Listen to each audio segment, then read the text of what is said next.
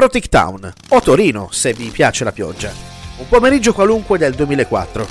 Dovrei essere con la schiena china sui libri a studiare per qualche interrogazione o compito in classe che il giorno dopo avrei avuto a scuola, ma sono invece appena tornato da una passeggiata molto appagante insieme ad una delle Dani California che frequentavano la zona che abitavo da ragazzo.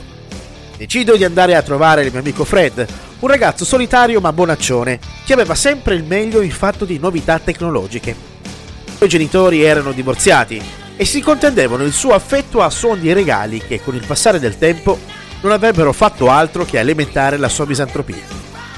Suono al citofono, Fred mi risponde con un rutto a cui segue l'apertura del portone. Salgo ed entro nella sua stanza bunker mentre suo padre urla al telefono per qualche faccenda di lavoro non andata a buon fine. Fred è seduto alla scrivania con gli occhi sgranati davanti al monitor del suo computer all'ultima moda. Non si muove e non dice nulla. Domando quindi se è vivo. Lui mi fa cenno di entrare e di chiudere la porta alla svelta. Gira il monitor verso di me e sorride come un coglione mentre un video porno senza audio scorre sul monitor. Il video è di pessima qualità audio-video e ritrae due tizi intenti a scopare come conigli a bordo di una barca. Che cazzo è sta roba? Chiedo a Fred. È il porno amatoriale di Pamela Anderson e Tommy Lee, mi risponde con una naturalezza fuori dal normale, mentre un sorriso a 1300 denti gli si stampa sul volto. Noi, eccitati e profulosi sacchetti di testosterone, ormoni e sperma, non sapevamo quello che avevamo tra le mani. Beh, non quello, luridi pervertiti che non siete altro. Ma invece, quel video era uno dei sex tape più famosi di tutti i tempi, con una storia decisamente cazzuta alle spalle. L'universo della serialità televisiva non poteva di certo lasciarsi sfuggire una storia che l'opinione pubblica americana aveva già spolpato fino all'osso. Basato sull'articolo pubblicato sulla rivista Rolling Stone dalla giornalista Amanda Chicago Lewis, Pam e Tommy narra i 3 turbolenti anni del matrimonio tra l'attrice e showgirl Pamela Anderson, interpretata dall'attrice britannica Lily James, e Tommy Lee, interpretato da Sebastian Stan, il folle batterista del leggendario gruppo hair metal dei Motley Crue. La collocazione temporale del telefilm, distribuito in Italia dalla piattaforma di streaming Disney Plus, ha inizio nel 1995, periodo in cui Pamela Anderson era famosa per il ruolo di CJ Parker, bionda e formosa guardaspiaggia strizzata nel suo costume rosso nella popolare serie TV Baywatch, mentre Tommy Lee e i Motley Crue stavano facendo i conti con la fine di quel sogno musicale e generazionale chiamato grunge, dopo aver venduto negli anni 80 milioni di dischi ed aver segnato così la storia della musica e in senso più stretto del rock. I due si conoscono per caso nel corso di una festa, dove Lee rimane letteralmente folgorato dalla bellezza dell'Anderson.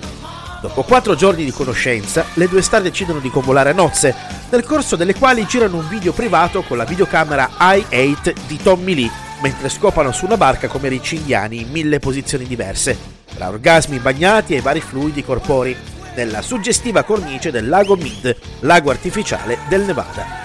Quel video venne preso da Tommy Lee ed inserito insieme ad altri oggetti in una cassaforte e buttato lì. Sarei qui a scrivere questo articolo e i capoccioni di Hollywood non ne avrebbero tratto una serie TV se in tutto questo non fosse comparso Rand Gauthier, interpretato da Seth Rogen, anche lui produttore della serie, elettricista ed attore porno a tempo perso. In quel periodo era impegnato nei lavori di ristrutturazione dell'enorme villa di Malibu della neocoppia più chiacchierata dello showbiz degli anni 90. Gauthier non riusciva a stare dietro alle bizzarre ed incessanti richieste di Lee che cambiavano ogni giorno, costringendolo a fare delle costose modifiche ai lavori che aveva da poco terminato a sue spese.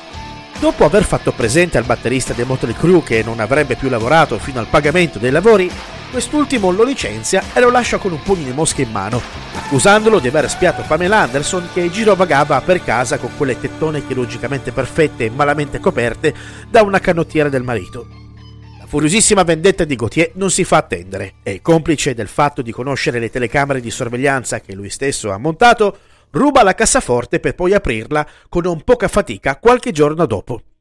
L'elettricista prende i soldi presenti nella cassaforte, vende le armi e lascia il video buttato per terra fino a quando la curiosità non lo spinge a guardarlo. Quando si rende conto del potenziale che quel video può avere dal punto di vista commerciale, decide di metterlo in vendita utilizzando vari siti internet, in quel periodo decisamente non capillare come oggi, dove la gente poteva acquistare copie del master originale che veniva loro recapitato a casa in un pacco anonimo. La serie TV poteva essere una cagata pazzesca e invece riesce a narrare uno spaccato di una società da sempre morbosamente attaccata alla vita delle celebrità, in un periodo in cui la rete era agli albori e non aveva una centralità così acuta come oggi.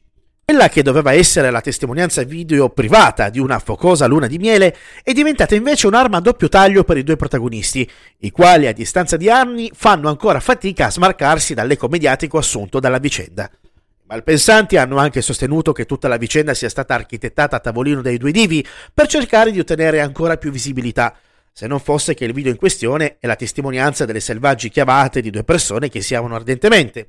Gli internauti di mezzo mondo si sono massacrati di seghe e continuano a massacrarsi, in quanto il video è ancora facilmente reperibile in rete, guardando una delle icone sexy degli anni 90, intenta a salvare qualche imprudente bagnante nelle varie puntate di Baywatch, mentre quei capezzoli turgidi come chiodi facevano capolino con veemenza sotto quel costume rosso in licra.